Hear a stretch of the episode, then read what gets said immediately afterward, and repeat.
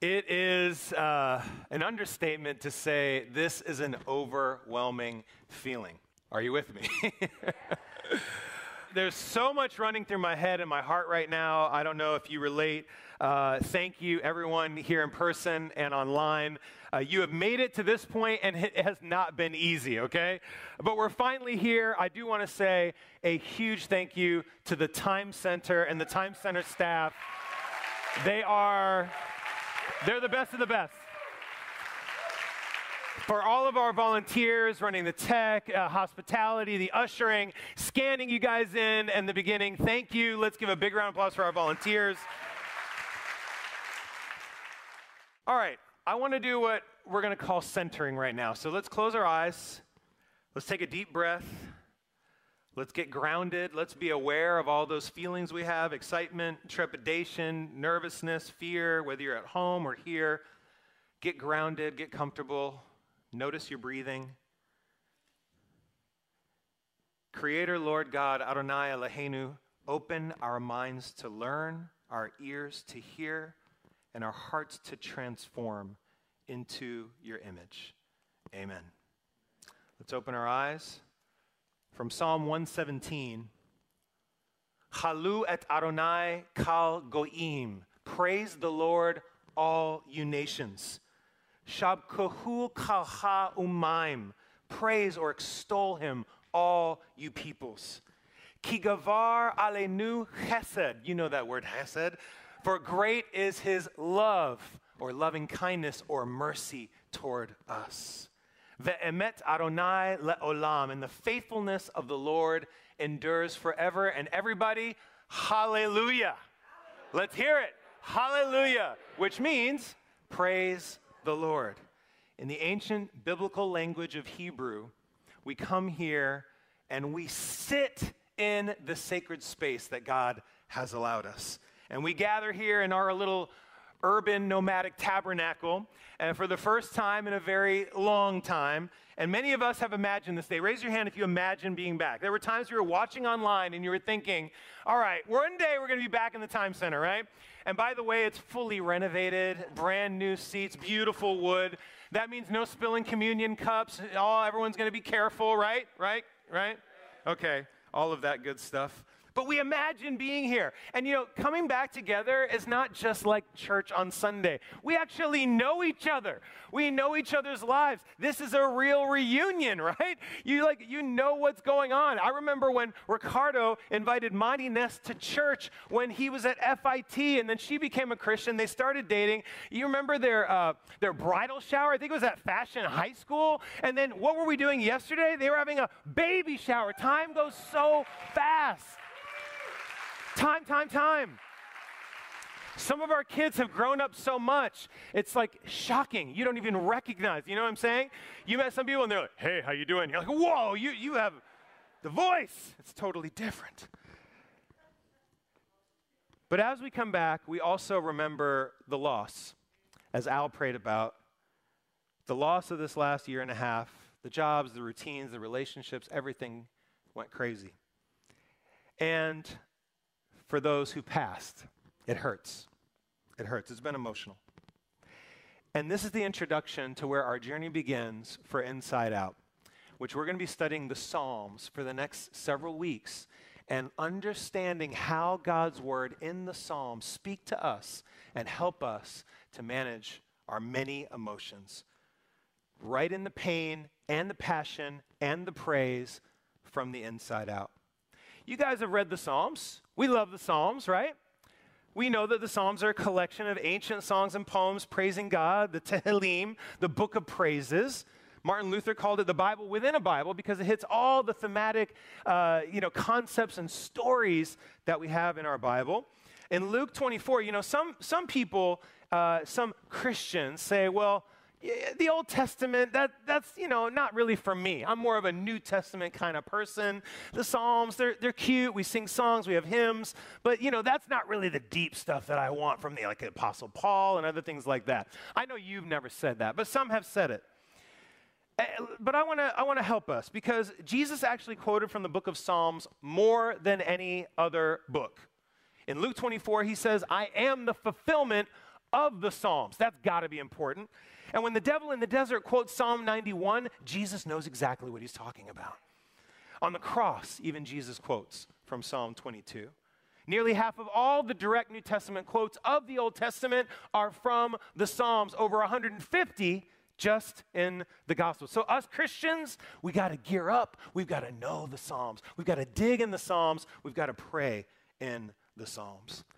I love this little chart up here because you could just see a little tip of the iceberg of how our New Testament and the Hebrew Bible play along with each other. That when you look at Acts 4 or Hebrews 4 or John 2:17 or Luke 23, these are psalms being reminded of, being called into the present. And of course, what we're doing, our main study, is going to center around our emotions. Our emotions. You actually have them. Some of you doubt that you have them. Some of us, we've been called emotional our whole lives. Others, we've called other people emotional. We're going to talk about that. Not good. All right? Emotions are not bad things. God's designed us with emotions. They can be great, of course. They can get control of us, and it can get a little out of hand. But we're going to talk all about it. But right now, imagine, where do these psalms come from? They come from the seat of emotion, from the soul. Imagine the thrill of David's victory over Goliath. He writes a psalm. Or the serenity of tending sheep over the pasture, Psalm 23. Or his gratitude after escaping Saul's attacks, Psalm 57. Or guilt after committing adultery with Bathsheba, Psalm 51. It's the monologues, it's the prayers, it's the personal diary that we get to experience collectively to combine with our emotions so that God can guide us. Are you with me? Those feelings of thrill and serenity and gratitude and guilt, we all feel that stuff.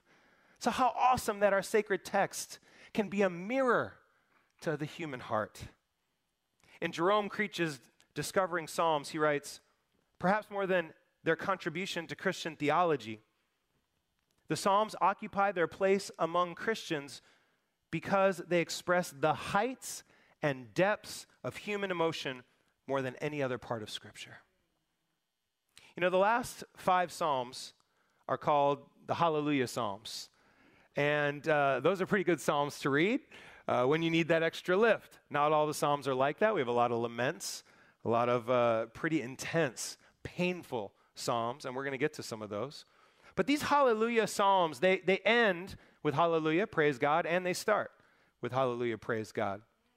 And it's pretty interesting to think about potentially, all right, an arc. All right, sort of a story arc of the Psalms, that we go through life up and down and up and down. And, you know, people have labeled the different books, and you can see them in the subheadings of your Bible. There's about five, divisions in the book of Psalms, and you can group them, Psalm 1 to 41, 42 to 72. They each perhaps mimic the Pentateuch, so the first book, maybe imitating Genesis, Exodus, Leviticus, etc. There's a lot that we're going to be digging in over the next several weeks, so strap in. But what I think is neat is this idea of resolution. It's as if all these 150 psalms are a model of what we go through in life, the ups and the downs, working through the pain until we can end in praise. Now, please don't get me wrong. Praise does not necessarily mean Hakuna Matata. All right, you get the difference. It's not about, oh, everything's great right now, so I praise God. It's a lot bigger of a challenge to praise God when things aren't great. And that's what we're working towards. Sometimes we come to church, we're not in the best spot. All right? Some of us were talking earlier about, man, I really started thinking about how I'm going to miss 10:59, turn the TV on. And no offense to our at-home listeners. That's awesome. Enjoy the pajama worship. It's great. But I had to tell you, it was some effort this morning trying to figure out, you know, do I wear this black shirt or that black shirt? That was hard for me. That was hard for me. I'm actually not kidding. I was like, Arlene, help me. I don't know what to. But we worship anywhere. We worship because we know God must be praised. We work ourselves to get to the place in those last five psalms. It doesn't mean it's going to be Hakuna Matata. And the point here is to remind us that there is a time for all the emotions. The teacher of Ecclesiastes says it like this. There's a time for everything, a season for every activity under the heavens, a time to be born and a time to die. a time to plant and a time to uproot, a time to kill and a time to heal, a time to tear down and a time to build, a time to weep and a time to laugh, a time to mourn, and I know a lot of our favorites, a time to dance. Like I said, God didn't make a mistake by designing us to have emotions. Sometimes I hear this phrase, oh, they're so emotional. I have been told, you're so emotional. And I get it. There are times when we give too much control to the feelings that we have. Amen? But our Western Stoic culture has deleted so much of the beauty of emotion. You know, some cultures still today hire professional mourners to help grieve the loss of a loved one, wailing in the streets. For many of us, that's a shocker. Wow, turn out. That's so primitive. Who's the primitive ones suppressing what we're feeling? First funeral I ever went to was, or that I remember, was my grandfather, and I was watching intently all the adults in the room. I don't know, I remember how old I was, small, elementary, even less. And I'm watching my father and his three brothers, not a single tear. And you log that as a child, don't you? You say, okay, this is the way that it is. Something terrible happens and you just do what you got to do. You carry on. You hold it in. Is that the Bible that we read? Is that the Jesus that we read? Jesus wept more than once, guys. He shared his feelings. Yes, he was fully God, but he was also fully man with emotions. Some of us, we're not close with our emotions. We don't want to get in touch with our emotions. It's scary. I get it. It's scary. And like I said, we're on the spectrum. On the other side, some of us, we give way too much weight to the feelings that we have. You know, on the other hand, I was talking about these funerals. On the other hand, I did a wedding recently where there was more dancing than I'd ever seen in my life. I mean, and Arlene and I, we loved to boogie, but this was a lot. I had to take some breaks. And the bride was Lebanese, and the groom was Greek. So all the cultural, super cool. I mean, it was amazing. We had everything from the traditional dances, you know, in the round. The Cupid Shuffle made it, you know, an entrance. There were chairs raised up to the ceiling where the bride and groom were. I mean, it was incredible. And then there was something that looked like a combo between the limbo and the twist. I don't know what that was, but they were low, and all kinds of stuff was happening. I couldn't get down that low. It was awesome. The Bible recognizes that that's part of who we are. Amen. All along that breadth, the spectrums of emotions. You know, much of the Bible is directed toward us. One thing that's amazing about the Psalms is they're directed towards God. And so when we lift this time to God, he wants all the feels, all right? He wants all that stuff stirring. He wants that frustration to be expressed because we see it through the Psalms, don't we? He wants that aggravation to be expressed because we see it as a model in the Psalms. And what are we working towards? We're working towards praise. Not because everything is happy-go-lucky, but because that's what we do. Emotions may not always be factual, get this, but they're always real. You hear me on that? They might not always be factual, might be based on some total falseness, but they're real. And in that moment, they feel as real as it comes. And that's important to recognize as well as we're figuring out how the Bible speaks to that. You know, our own Ross Lippincott is an evangelist as well as an accomplished worship leader, singer, songwriter, musician, and he's done a masterful job pulling together some psalms that we're going to be studying together. So here's a sneak peek at what we're looking at, all right? We're going to get a little bit of everything, and we're going to be focusing on these different feelings, these emotions that we get. I see you all with your cameras. I love our eager students. What are we going to be studying? You know what's so cool is that this is actually being streamed live on YouTube, and you can watch it anytime you want. Go ahead. Take your pictures. It doesn't bother me at all. I love it. Have it on your phone. Just know that you will also get one of the cleanest HD streams you can find, all right? It probably going to be better than your phone, actually. And thank you, tech team, for rocking that out. Okay. All right. Now, one thing that's really interesting about the Psalms, and maybe more than other books of the Bible, is they have crept into pop culture quite a bit, don't you think? I mean, from R.E.M., Everybody Hurts. You know that one, right? No? R.E.M., come on. I mean, that's Psalm 61 and Psalm 126, if you didn't know. Mumford & Sons, Awake My Soul, Psalm 57. Megadeth, Shadow of Death, you didn't know? Come on, Psalm 23. Notorious B.I.G., you're nobody till somebody kills you, Psalm. I'm just saying. Psalms have crept into pop culture. Psalm 23 in particular is everywhere. I remember seeing it on my favorite show, Lost. It's been in films like Pale Rider, Full Metal Jacket, Titanic, all right? Kanye's got it in there. Coolio, from Kanye to Coolio, Pink Floyd, The Grateful Dead. People have been leveraging the sacred text for a very long time in pop culture.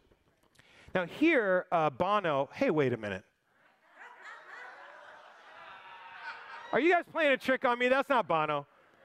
Someone's playing a trick. That's not Bono. Oh, here's Bono. Here's Bono. Here's Bono. All right. Here I want to show you a short clip of a Bono from the famous band, the Irish band U2, just sharing some of his thoughts about Psalm 23 in the form of a musical melody. Here we go. The Lord is my shepherd, which was a great tune. And I really like that. This is good. Words and melodies. They have this rawness, the brutal honesty of whether it's David or not, it doesn't matter. The psalmist is brutally honest about the explosive joy that he's feeling and the deep sorrow or confusion. And it's that sets the psalms apart for me. And I often think, gosh, well, why isn't church music more like that? The Lord's my shepherd, I'll not want. He makes me down to lie in pastures green. He leadeth me the quiet waters by. Is that right? It's beautiful. It was right. It is beautiful. I get goosebumps hearing that. Just a cappella, just someone singing with their soul the sacred words of God. You know, during a late night recording session on their album War, Bono was stumped on lyrics for a tune that he had in his head. So he opened up his Bible to Psalm 40 and wrote the song called now 40.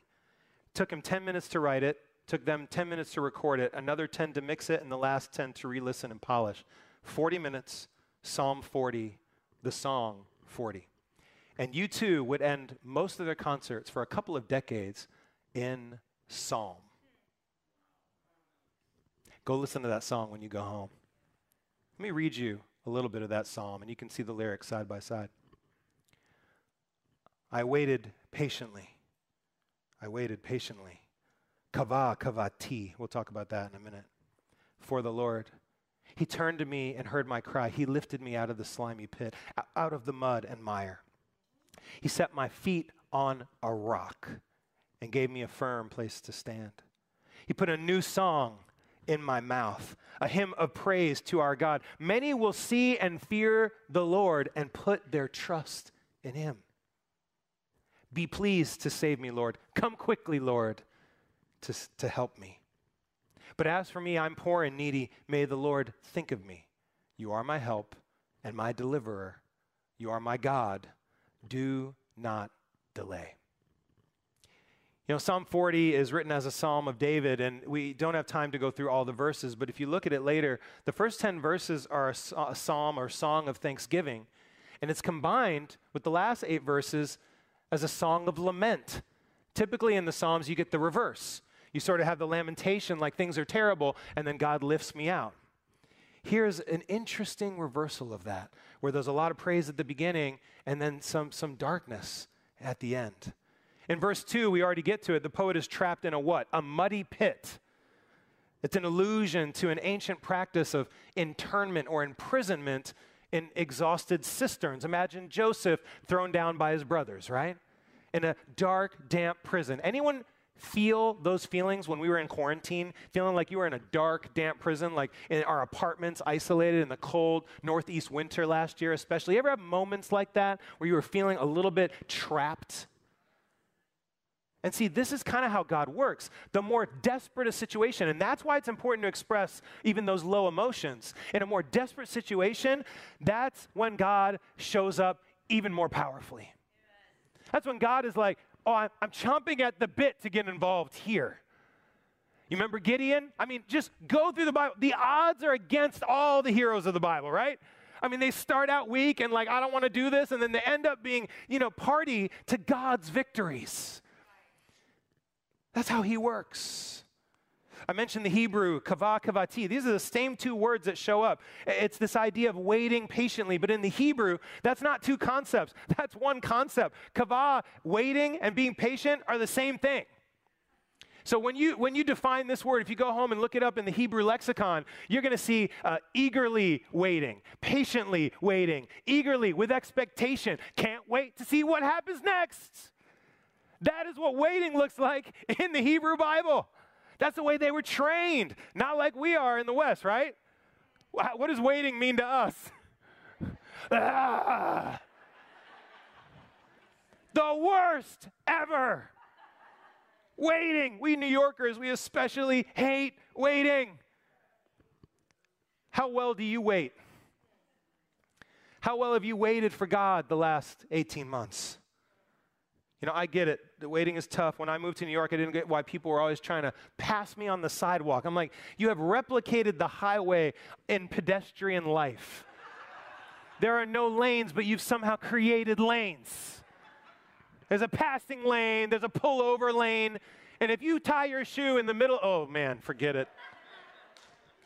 Except here's the problem. Now I'm that person. I was riding bicycles down to soccer with Jaden last night. And, you know, there's people crossing the crosswalk when they really weren't supposed to, and there's some debate about that. But I got a really nice bell for my bike. It's actually Talia's bike. I've been borrowing it. But it's an awesome bell. Get out of my way! I thought, whoa, I'm that person that I used to like, that is so aggressive. Why? Unnecessary. So look, waiting is messy. It's painful. And, you know, we've been watching this show called Alone. Any Alone fans out there? All right. I watch it alone, which is ironic. But anyway, no. 10 wilderness experts are dropped in the Arctic with just 10 things they choose beforehand. Bow and arrow, axe, knife. They film themselves living off the land. They build a shelter in minus 30-degree weather. It's super intense. You win $1 million if you survive. I mean, you know, last to the end. Everyone lives. Sometimes, and this is the point, they tap out just because of the waiting. Like, they're just sitting there. You know, no phone, no interaction, and it drives people crazy. This is real. And in the psalm and in U2's song, 40, what's the refrain? How long? How long? How long is this going to last? How long till this pandemic is over? How long till my prayers are answered? How long until healing? How long until resolution? And I think it's probably at the 30,000-foot view a problem with time. And look at this in perspective. Some of you have heard scholars talk about the 500-year spiritual cycle. You know, if you clock from Exodus to the exile to Jesus to the fall of Rome to the schism to the Reformation, about every 500 years something wild happens in the spiritual world, some kind of crisis, and it's usually accompanied by some kind of religious crisis or spiritual crisis or some kind of awakening accompanied by some global phenomenon like the Black Plague or COVID-19. So guess what? We're in one of those right now. And maybe that's some scary pressure like, oh, wow, you know. But it could be that we have been chosen for some crazy reason to be a part of global spiritual history. That how we live now will make a big difference later. Creech says it like this, in a time when the church is struggling to speak authentically, to the world around it. And when much prayer and devotion is just a shallow expression of prosperity religion, the Psalms are a breath of fresh air, an honest voice in the midst of so much unauthentic faith. The time is now to live the Psalms, amen? To center ourselves in Scripture and let our lives speak to the world. Jesus lived the Psalms. He was up and he was down. He expressed his emotions and he resolved in praise to the Lord, even on the cross and again in resurrection. How long till we sing this song? How about today? How about now? We begin to sing a new song, and like they sang, in a new world. This is a new world. Waiting to be imprinted upon by this generation of Christ believers from the inside out. What tune will you sing? Let's pray. Father in heaven, we give ourselves to you at this time as we remember our Savior Jesus, who died on the cross and rose on the third day. We ask that you will help us to dig into your word, into the Psalms these next 11 weeks. Awaken us, enlighten us, renovate our souls. Help us to live the Psalms as Jesus did. Thank you for his death and resurrection. We remember him at this time as we take the communion. In Jesus' name, amen.